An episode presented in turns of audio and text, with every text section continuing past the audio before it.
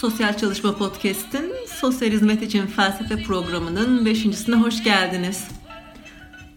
Evet artık birbirimize alışmışızdır diye düşünüyorum. Bu beşinci program oldu çünkü. Ee, ve artık hepimiz biraz daha felsefeye yaklaştık diye düşünüyorum. Ne dersiniz? Sevgili takipçilerimiz. Artık felsefenin eskisi kadar, eskiden düşündüğünüz kadar korkutucu olmadığını da fark etmişsinizdir diye umut ediyorum açıkçası. Ee, programa Edith Piaf'tan, namı diğer Kaldırım Serçesinden La Foule adlı şarkının bir kısmını dinleterek başlamak istedim. La Foule yani deli ya da çılgın ama ben deli demeyi daha çok seviyorum açıkçası. Çünkü bugün delileri çok seven bir filozoftan bahsedeceğiz. Ve eğer bu filozof bir sosyal hizmet uzmanı olsaydı acaba nasıl olurdu diye biraz konuşacağız. Evet bugünkü kahramanımızın adı Michel Foucault.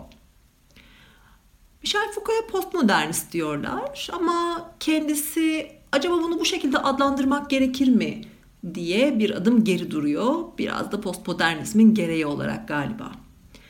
Şöyle diyelim, e, yine de postmodernizm deyince aklımıza ilk gelen isimlerden bir tanesi Michel Foucault. Acaba Michel Foucault sosyal hizmet uzmanı olsaydı nasıl olurdu? Önce biraz yine madem ki Foucault'dan ve postmodernizmden bahsedeceğiz, o halde biraz postmodernizmin neliğinden konuşmakta fayda var diye düşünüyorum. Hemen başlayalım. Postmodernizm aydınlanma çağı ve arkasından gelen sanayi devrimi ile başladığı varsayılan modernizmin getirisi olan o büyük anlatıların, büyük dizgelerin, büyük kuramların artık geçerliliği olmadığını savunan, modern dönemin bittiğini ve artık modernden sonra gelen bambaşka bir döneme geçtiğimizi söyleyen bir eleştirel akım. Tabii postmodernizmin ortaya çıkışından bahsedeceksek eğer biraz varoluşçuluktan da konuşmamız gerekir diye düşünüyorum. Ee, nedir varoluşçuluk? Temel anlamıyla biraz daha 20. yüzyıl varoluşçuluğuna doğru gelmek istiyorum bu noktada. Aslında kökleri daha eski olsa bile. Biraz sartırıcı varoluştan bahsederek gidelim. Belki bir gün varoluşçuluğu da sosyal hizmet içerisinde konuşuruz. Ne dersiniz? Neden varoluşçulukla postmodernizmi bağlayacağız? Önce ondan hemen bahsedeyim kısaca. Şimdi insan hariç diğer varlıklar özlerini içlerinde taşıyarak varlık sahnesine çıkarlar. Yani bu ne demek? Bu şu demek. Bir papatya tohumu ekildiğinde içinden papatya çıkar.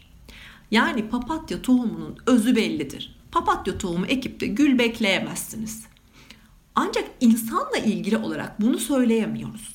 İnsan önce varlık sahnesine geliyor, doğuyor, sonrasında yapıp etmeleriyle kendisine bir nelik, bir içerik kazandırıyor. Ve dolayısıyla insan kendisini bu şekilde var ederken o sahneye çıktığı yerdeki şeyleri de böyle var etmeye başlıyor. Yani insanın yapıp ettiği şeyler de insandan sonra ortaya çıkmış şeyler. Yani bilim, sanat, ideolojiler gibi şeylerin oluşturucusu. Yani aslında hep söylenen, arıyoruz denilen hakikatin de oluşturucusu insandır. Ancak postmodernizm burada biraz bambaşka bir yola doğru gitmeye başlıyor. Diyor ki tek bir hakikatten bahsedemeyiz hiçbir zaman. Hakikatlerden bahsedebiliriz. Yani ikili bir yapı yerine e, doğru, yanlış, iyi, kötü gibi, güzel, çirkin gibi ikili, dualist ya da birbirini takip eden determinist, neden sonuca bağlı e, bir bilgi anlayışı ya da bilgi edinme anlayışı yerine ya da bir kategorizasyon anlayışı yerine çoklu yapılar devreye girer bu noktada. Örneğin evrensel bir ahlak yasasından bahsedemeyiz. Evrensel ahlak yasası yerini postmodernizmde kişilerin ya da toplumların ya da grupların ahlaklarına bırakmaya başlar. Yani ta milattan önceye giderek söylersek Protagorasçı bir söylemle insan her şeyin ölçüsüdür. Bu nedenle gerçekliği yaratan da, yıkan da, yeniden yapan da yine insan. Tabi burada hemen başka bir şeyden daha bahsetmek lazım. İki tane önemli kavram var konuşulması gereken eğer postmodernizmi yani modernitenin eleştirisini konuşacaksak. Bunlardan bir tanesi akıl. Aydınlanma çağıyla birlikte özellikle e, daha fazla gün yüzüne çıkan, önemsenen ve e, öne çıkartılması gerektiği söylenen şey akıl. Modernitede de bu aynı şekilde devam ediyor. Aklımıza güvenmek bize öğretilen şey. Yani burada Kant'la başlayan işte o aklını başkalarının hizmetine bırakmama sorumluluğunu alma işine zaten Kant aydınlanma diyordu ya. İşte bu da böyle bir şey işte modernizm için. Ancak modernizmin e, tanımladığı akıl varoluşsal, tarihsel, kültürel, ideolojik bağlamlardan bağımsız olan, bunları aşan ve bu şekilde var olan bir akıl anlayışı. Modernizme göre akıl evrensel ve gerçek. Postmodernizme geldiğimizde ise akıl modernizmin söylediğinin tam tersine. Burada piyasaya kültürel görelilik çıkmaya başlıyor akılla ilgili konuşmaya başladığımızda. Yani aklın kendisi inanç ve diğer kültürel bilme araçları gibi diğer geleneklerle rekabet eden özel bir batı geleneği. Yani postmodernizm aklı bir batı icadı olarak görüyor ve e, diğer kültürlere, batı kültürünün dışında olan başka kültürlere karşı kullanılan, onlarla rekabet eden bir araç olarak ya da bir ideoloji olarak görüyor diyebiliriz aklı. Çok kabaca söylüyorum tabii bunları çünkü e, postmodernizm ve e, sosyal ilişkisi bu benim küçücük size işte 30-35 dakikada anlatmaya gayret ettiğimden biraz daha fazlası. Şimdi ikinci önemli konu ki bu gerçekten çok önemli. E, aklın üzerine inşa edilen bir şey bu çünkü yine kimlik meselesi. Şimdi modernizmde öyle bir kimlik yaratılıyor ki buna biraz işte Rusovari görüşler deniyor. Postmodernistler bunu çok romantik buluyorlar mesela. Gerçek olamayacak kadar ütopik buluyorlar. Böyle bir e, kimlikten bahsedilemez diyorlar. Nasıl bir kimlik o? Kültür ve toplumdan bağımsız, istikrarlı, tutarlı e, bir benlik o. Ve durağan bir kimlik bu. Yani hani akılda öyle ya her türlü ideolojik bağlamdan, kültürel bağlamdan, tarihsel, varoluşsal bağlamdan kendini nasıl kurtardıysa akıl sahibi olan insanın kimliği de kendini bu bağlardan kurtarmış görünüyor aslında baktığımızda. Ee, hatta şöyle bir şey söyleniyor kimlikle ilgili modern modern anlayışa göre söylüyorum tabii bunu şu anda e, ırksal, etnik, ulusal e, ya da cinsiyet kimliği olarak bakılıyor. Buna geleneksel kimlik anlayışı deniyor. Bir de tüm bunlardan sıyrıldığında, tüm sosyal etkilerden arındığında ortaya çıkan bir kimlik var ki modernizm bunu kutsuyor. Ulaşılması gereken yer bu kimliktir diye anlatıyor bize. Postmodernizme geçtiğimizde tabii ki postmodernizm bunu yerden yere vuruyor. Diyor ki böyle bir benlik olamaz. Bu salt bir efsane olabilir. Çünkü e, diyor kimlik akışkandır ve zaman içerisinde o varoluşçuluğun başında anlattığımız insanın kendini oluşturması konusu vardı ya. Heh, işte orada da o şekilde oluşturulduğunu söylüyor. Yani insan kendi kişisel tarihi içerisinde bir kimlik oluşturucusu aynı zamanda. Evet ve bu kimlik oluşumu içerisinde elbette ki etnik, ırksal, ulusal ya da işte ne bileyim e, cinsiyetine dair kimliklerde bunun içerisine dahil olur diyor. E, şöyle bir şey söylüyor tabii. Kimlik akışkandır diye anlatıyor bu arada postmodernistler. E, bunları birer maske olarak tanımlıyorlar diyeyim. Yani böyle katı, gerçek, işte budur diyerek gösterdiğimiz hani çok komik bir anlatım olacak belki bu ama bizim için cebimden çıkarttım işte kimliğimi gösterdim işte benim kimliğim budur gibi bir kimlik anlayışları yok. Bunların akışkan olduğunu, değişken olabileceğini, e, varlık sahnesi içerisinde e, her birini farklı farklı şekillerde yüzümüze bir maske gibi giyip ortaya e, çıkabileceğimizi anlatıyorlar. Yani şimdi bunu anlatırken aklıma Japon Bushido geldi. Bushido'daki gibi biraz böyle maskeyi takıyorum, sahneye çıkıyorum, sonra geri gidiyorum, bir maske daha takıyorum, tekrar çıkıyorum gibi e, düşünebiliriz. Ve kimlik öyle üstten gelen işte gelenek şey evrensel falan bir şey değil. Onların üreticisi biziz. Çünkü biz insanlar olarak önce var oluyoruz. Ondan sonra kendimizi gerçekleştirmeye başlıyoruz özümüzü sonra oluşturuyoruz. Dolayısıyla kimliklerimizi üreten de biziz. Bu kadar postmodernizm e, anlatmak yeter diye düşünüyorum. Gelin, gelelim bu Foucault denilen arkadaş kimmiş? Biraz ondan bahsedelim isterseniz. İlginç bir karakter Foucault. E, felsefe eğitimi var, psikoloji eğitimi var ve e, psikopatoloji lisans eğitimi var. Hatta psikopatoloji lisans eğitimini ona hediye etmişler de diyebilirim. Öyle bir durum var ortada. Sonrasında felsefe doktorası yapıyor Foucault.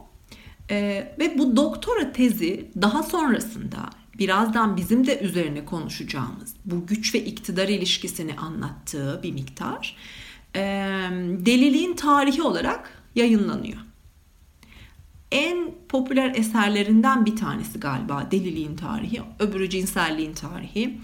Ee, bu gerçekten bir doktora tezinin böyle dünya çapında bilinir bir kitap haline gelmesi gurur verici olmalı herhalde ama Foucault bunu böyle düşünüyor muydu bilmiyorum açıkçası.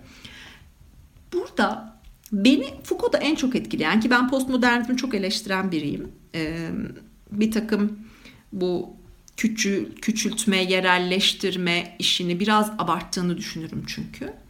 E, bu, bu tabii benim kişisel e, görüşüm, başka başka görüşler olabilir. Ancak postmodernizmin bizim yaşantımız içerisinde özellikle sosyopolitik olarak birçok e, ilerlemeye de sebep olduğunu söylemekte fayda var tabii yani şimdi aman postmodernizm deyip köşeye atmıyorum onu da böyle anlaşılmasını da istemem. Ancak e, tam anlamıyla destekçisi olduğunu da söyleyemeyeceğim. Şöyle diyelim. E, Foucault'da beni en çok çeken şey, en çok beni etkileyen şey şu oldu. Zaten e, oradan da sosyal hizmetle ilişkisini anlatmak istedim bir miktar sizinle paylaşmak istedim. Burada şöyle diyor yani Foucault'un merkezi iktidar ve gözetleme kavramlarını mimariyi kullanarak somutlaştırması inanılmaz e, etkileyici bir şeydi benim için. Burada da üç tane önemli gruptan bahsediyor tabii ki bu e, somutlaştırmayı yaparak. Aslında bir, bir gruptan daha bahsediyor da hepimizi etkileyen onu arada başka şekilde söylemek istediğim için şu an söylemeyeceğim. Bunlardan birincisi deliler, ikincisi hükümlüler, Üçüncüsü de hastalar. Burada tabii e, deliler, hükümlüler ve hastalar için söylenebilecek en önemli şey iktidarın çizdiği sınırlar içerisinde kapatılmak. Normali korumak adına anormal olanın sürgün edilmesi bir miktar bahsedeceğimiz şey. E, diyor ki Foucault Rönesans'la birlikte diyor yani Orta Çağ'da deliler e, yine atıldı satıldı yakıldı içine şeytan girdi dendi vesaire bir sürü hikaye var biliyorsunuz konuyla ilgili. Ancak e, Rönesans ile sanatta ve özellikle edebiyatta biraz daha ortaya çıkan ve söylenemeyenleri deliliğe vur, vurup söyleyen kişilere biz deli dedik diyor. Rönesans deyince tabii hemen araya onu da sıkıştırmak isterim. Ee, Rönesans döneminde yazılmış bu Foucault'un bahsettiği deliliğin ortaya çıkışıyla ilgili e, aklıma gelen en önemli eser tabii ki meşhur Erasmus'un deliliğe övgüsü ki aslında hakkında çok hikaye anlatabilirim. Rönesans'ta e, deliliği öven ve onun nelere sebep olabileceğini yani toplumsal anlamda ilerleme bakımından nelere sebep olabileceğini bize e, anlatan güzel bir eserdir deliliğe övgü. E, ama ben biraz dedikodusunu yapacağım deliliğe övgüden çok bahsetmeyeceğim burada size. Erasmus bu kitabı e, arkadaşı yine kendisiyle aynı dönemde yaşayan meşhur Ütopya'nın yazarı Thomas More'a doğru giderken yolda yazıyor deniliyor. Tabi biraz da nükteden bir arkadaş bu Erasmus, neşeli biri. Zaten deliliğe övgü gibi bir kitap yazıyorsanız somurtkan bir tip olmanız çok da beklenemez herhalde. Ee, şöyle kitabın orijinal adı Moriae Encomium. Encomium. Şimdi arkadaşımın adı Thomas More, kitabın adı Moriae Encomium. Yani aslında arkadaşına biraz nükteli bir hareketle bir hediye veriyor diyebiliriz değil mi? Yani Thomas More'la yani onun soyadıyla deliliği bağdaştırarak böyle bir eser yazması da açıkçası bana ilginç geldi. Ama Thomas More'un da bir e, tırnak içerisinde deli olduğunu kabul etmek gerekir herhalde. Şimdi diyor ki Foucault, iktidar her yerdedir. Okulda, kışlada, kilisede, fabrikada ve buralar iktidarın üretildiği yerlerdir.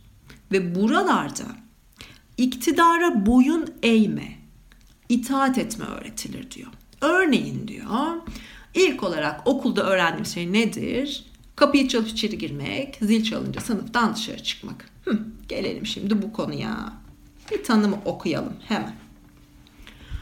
İnsanların dört duvar içinde tutulduğu, geniş bir avlusu olan, etrafı büyük duvarlarla çevrili, bazen duvarın üstünde dikenli telleri olan, insanların belirli aralıklarla avluya çıkmasına izin verilen, imza ile içeri girilen, her gün yoklama yapılan, bir müdür tarafından yönetilen, koridorlarda nöbetçilerin olduğu, çoğu kez video ile gözlenen, sorgulama hakkınızın oldukça az olduğu, en sonunda çıkarken de oldukça mutlu olduğunuz yer hangisidir? Aklınıza ilk gelen cevap nedir? Valla benim aklıma ilk gelen cevap okuldu. Ama sonra düşündüğümde kışlanın da aynı olduğunu, fabrikanın da aynı olduğunu, hastanenin ya da bir rehabilitasyon merkezinin de aynı olduğunu fark ettim. Yani Foucault aslında haklı bu noktada. İktidarın üretildiği ve normal olmayanın kontrol altında tutulmaya çalışıldığı hatta ıslah e, daha doğrusu eğitilmeye, uyumlandırılmaya çalışıldığı yerler olarak karşımıza çıkmıyor mu bu kurumlar gerçekten de? Şöyle ki e, akıl hastaneleri ve hapishanelerin toplum üzerinde bir başka etkisi daha var. O da şu. Buradaki insanlar yani e, hapishanedeki hükümlülerin e, ve akıl hastanesindeki akıl hastalarının orada bulunma sebepleri ne ıslah edilmek ne tedavi edilmektir diye anlatıyor Foucault. Bu sayılan yerlerdeki e, yerler diyor e, dışarıdakiler üzerinde dolaylı bir kapatılma tehdidi oluşturmak, onları itaat etmeye, iktidara boyun eğmeye koşullandırmak üzere e, tasarlanmış yerlerdir bunlar diyor. Diyor ki e, bu anlamda diyor modern toplum denilen yerde bir nevi hapishanedir. Kim olduğunu bilmeyiz ama izlendiğimizi bilerek davranırız diyor. Şimdi bunu niye söylüyor? Şundan dolayı söylüyor. Ee, normalde bir makbul vatandaş tanımı var çünkü modern toplumun. Uyumlu vatandaş. Ve bunun dışında kalan herkes modern toplumlarda e, uyumlandırılması gerekenler olarak görülüyor. Bu çok önemli kabul ediliyor modern toplumlar içerisinde. Diyor ki Foucault, modern toplum bir denetim ve pozitif iktidar yani üretken iktidar, sürekli gücü e, üreten bir iktidar toplumudur diyor. Ve sosyal kontrolün e, böyle e, öne çıktığı bu toplumlarda normal ve anormal arasında ayrımlar oluşturulur ve tüm üyeler gözetlenir, anormaller tespit edilir, etiketlenir ve düzeltmek için bir takım mekanizmalara başvurulur diyor. Burada amaç şudur diyor. İyi vatandaşlar yetiştirmek için normalleştirici, eğitici, uygarlaştırıcı bir takım araçlar kullanmaya başlarız diyor.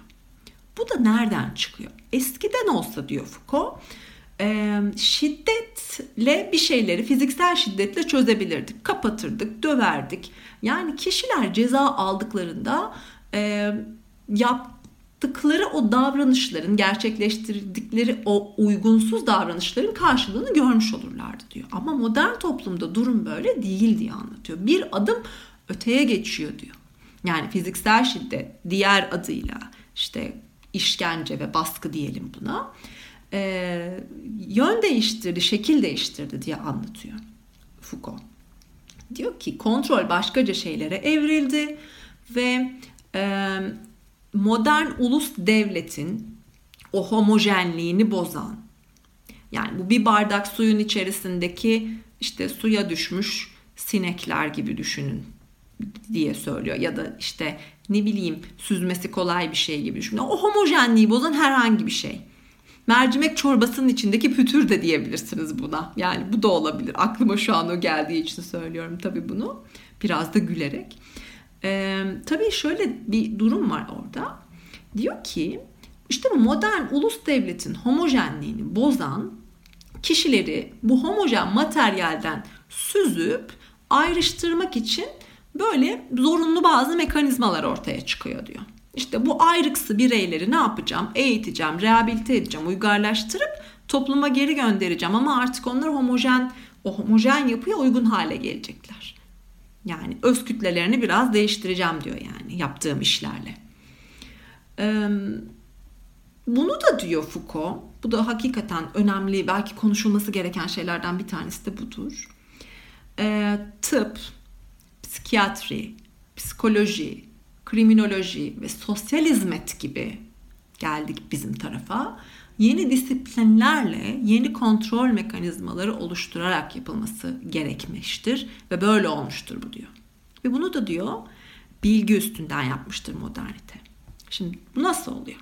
En başta anlattık ya.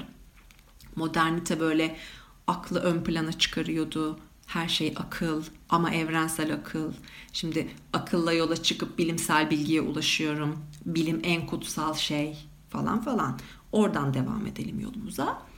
Ee, işte diyor bu bilimsel bilgiyle oluşturulduğu söylenen ki buna da itirazı var onu da birazcık konuşalım. Bu bilimsel bilgiyle oluşturulduğu söylenen alanlarla kişiler üzerinde yeni kontrol mekanizmaları oluşturmaya başladılar. Özellikle güç olarak bilgiyi kullanmaya başladılar diye anlatıyor. Tabi burada e, Thomas Kuhn'u da anmadan geçmemek lazım. Ne kadar çok isim konuştuk bugün değil mi? İşte postmodernizm böyle bir şey. Her tarafından birileri çıkıyor. E, Thomas Kuhn biliyorsunuz Bilimsel Devrimlerin Yapısı adında bir kitap yazarak bilimlerin birikimsel ilerlemediğini, düşündüğümüz kadar da objektif olmadıklarını, bilimselliğin ölçütünün de belirlenirken çağın modalarından hocanın söylemiyle, İyoanlı hocanın söylemiyle çok sever o çağın modaları sözünü. E, siyasi güçten çok etkilendiğini mutlaka söylüyor. Yani bilimsel paradigma öyle sizin düşündüğünüz gibi e, objektif şeylerle, e, kurallarla, objektif bir bakış açısıyla oluşturulmuyor. Aksine siyasi erkin ya da yani siyasi erkten kastım günün e, iktidarında olan kişiden çok o siyasi paradigmaya uygun olan şekilde şekillendiği. Bunu birazcık söylemeye çalışıyorum aslında. E, şöyle tabii ki e, bilginin yeni bir güç olduğunu artık yatsıyamayız sanırım 21. yüzyılda. Çünkü hepimiz işte dönüp baktığımızda yapmayı en çok sevdiğimiz şey bunun bir bilimsel altyapısı var mı diye bakmak. Yani vitamin bile kullanacak olsanız hakkında yapılmış araştırma var mı diye bakıyorsunuz. Ee, yani bir sürü araştırma bulabilirsiniz halbuki hem onaylayan hem onaylamayan. İşte burada bilimsel paradigma biraz devreye giriyor galiba ve onu e, yöneten güç diyelim.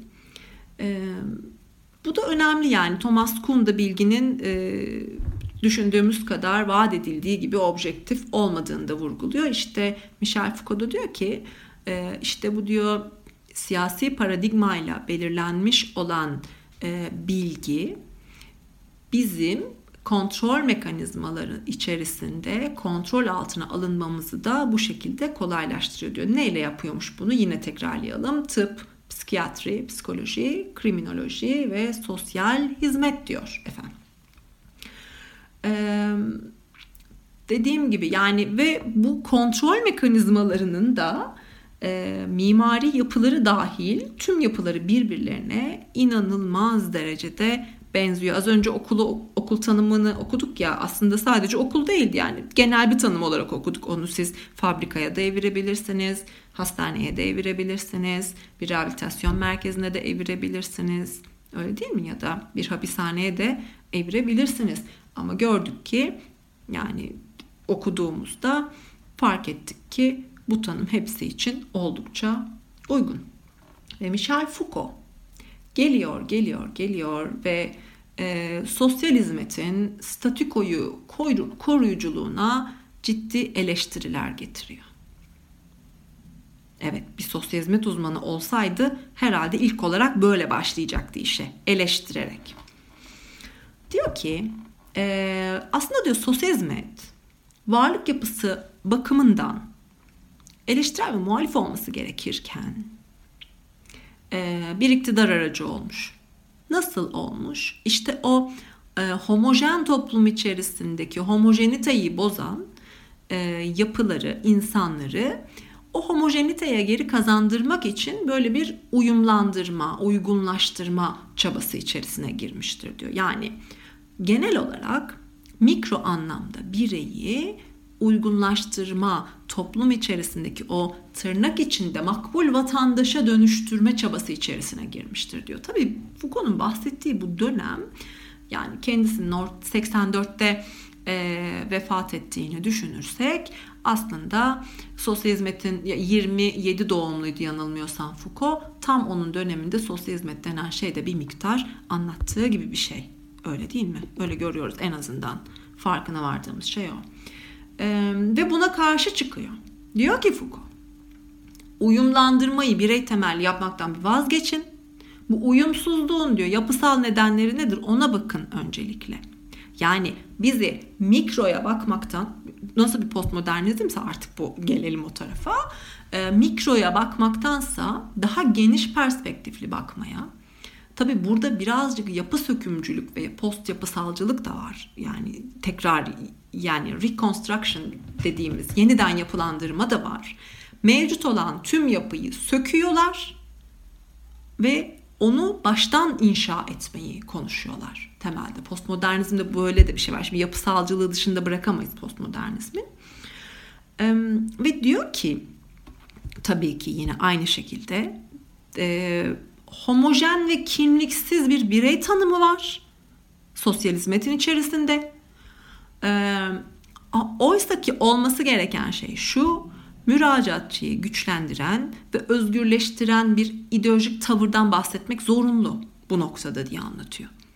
Yani e, tek bir akıldan işte o evrensel akla sahip ve tüm o işte ırksal, etnik, e, kültürel tüm bağlarından sıyrılmış sadece makbul vatandaş e, tanımı içerisine o toplum içerisindeki makbul vatandaş tanımı içerisine girebilen bireyler olarak bir kalıbın içerisine sokmaktan vazgeç. Neyse, nasılsa onu o şekilde ele al ve o bireyin o toplum içerisinde yaşayabilmesi için, o senin ayrıksı dediğin bireyin toplum içerisinde yaşayabilmesi için neler mümkün buna bak diye söylüyor. Tabii e, Foucault'dan etkilenen e, bazı eleştirel yazarlar e, baskı karşıtı sosyal hizmeti de e, gündeme getiriyorlar sonrasında. Hatta şöyle şeyler oluyor yani geleneksel sosyal hizmet anlayışının e, bu güç ilişkisi, işte paternalist bakışı, iktidar ilişkisinin karşısına geçen bambaşka bir yola girmeye başlıyor tabii ki sosyal hizmet. Bunda 80 sonrası yıkılan o refah devletinin de etkisi var elbette ki.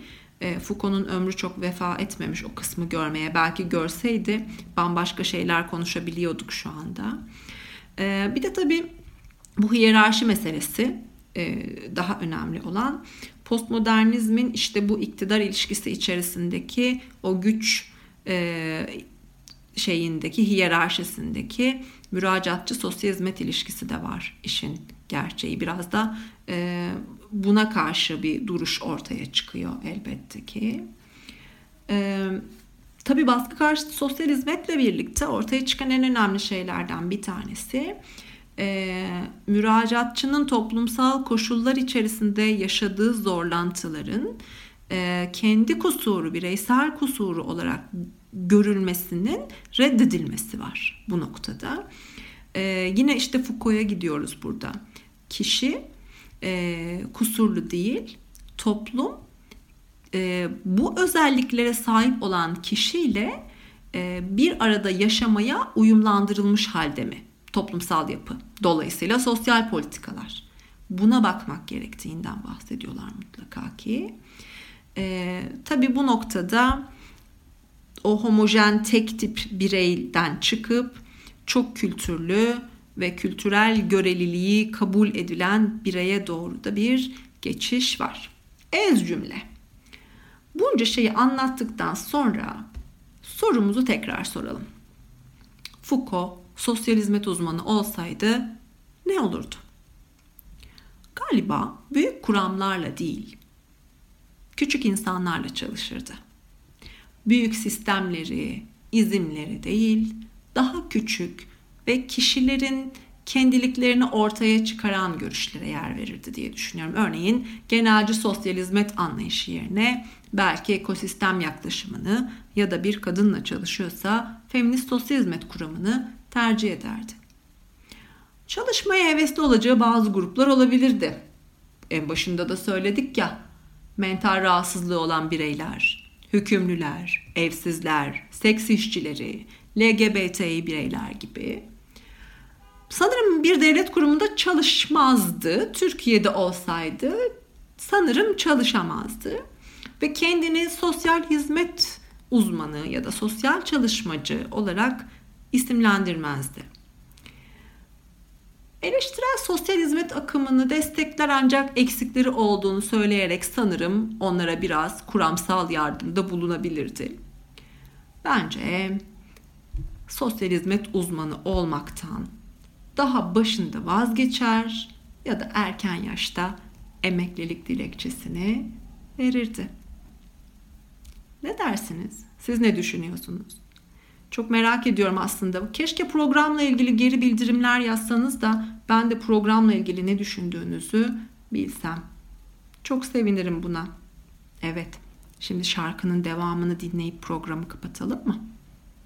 Beşinci program oldu diye hatırlıyorum. Umuyorum doğru hatırlıyorumdur. Daha 5, 15, 25 hatta 55 olmasını dilerim. Hepinize teşekkür ederim. Bugün yine hep birlikte felsefeye sosyal hizmet gözünden ya da sosyal hizmete felsefe gözünden biraz daha yakınlaştık. Kendinize iyi bakın. Size Edith Piaf'ın La Foule'uyla baş başa bırakıyorum.